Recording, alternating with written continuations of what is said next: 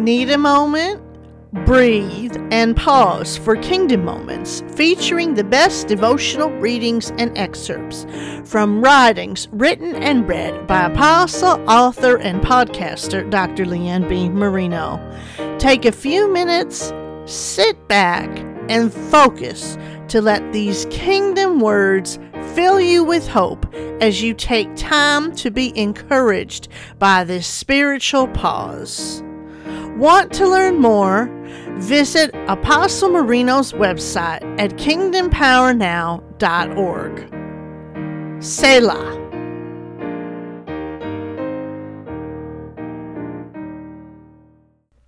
Apphia, 1st century AD.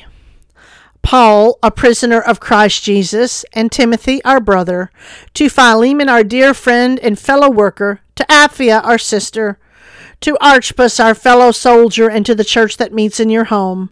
Grace to you and peace from God our Father and the Lord Jesus Christ. I always thank my God as I remember you in my prayers because I hear about your faith in the Lord Jesus and your love for all the saints. I pray that you may be active in sharing your faith so that you will have a full understanding of every good thing we have in Christ. Philemon 1 1 through 6.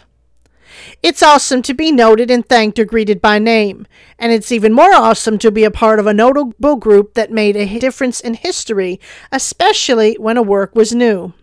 Apphia was specially mentioned by the Apostle Paul in Philemon verse 2 as a dear sister, and one to whom the letter of Philemon was specifically addressed. According to church history, Apphia was not just a normal church member, but was an apostle, one counted among the 70 in Luke 10 1 through 10. She ministered primarily from her home in the town of Colossae. She was a co worker with her husband, who was the apostle Philemon. It is believed that they held church in their home and that on a specific occasion the church gathered during a pagan feast for prayer. The pagan community learned of their gathering and raided the home, taking out Archippus, Philemon, and Apphia to be killed. They were whipped, buried, and then stoned. Apphia was a woman, an apostle, one who was duly called, who could say she was a part of church history from the very beginning. She saw her world change, transform, then change again, right up until the end of her life. What has God called you to do that is so notable? Others take note in associating with it. How are you called to make a difference in history? Spiritual discipline.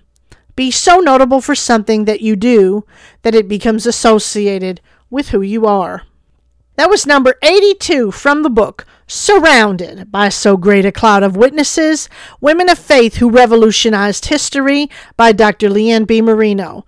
That's Surrounded by So Great a Cloud of Witnesses Women of Faith Who Revolutionized History by Dr. Lee Ann B. Marino. Go on Amazon.com or wherever books are sold and get your copy today.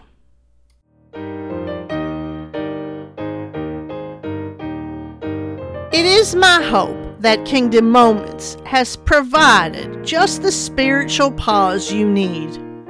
A friendly reminder the readings featured on this podcast are copyright, and if you desire to quote from them, please remember applicable laws and do cite the author or obtain proper permission.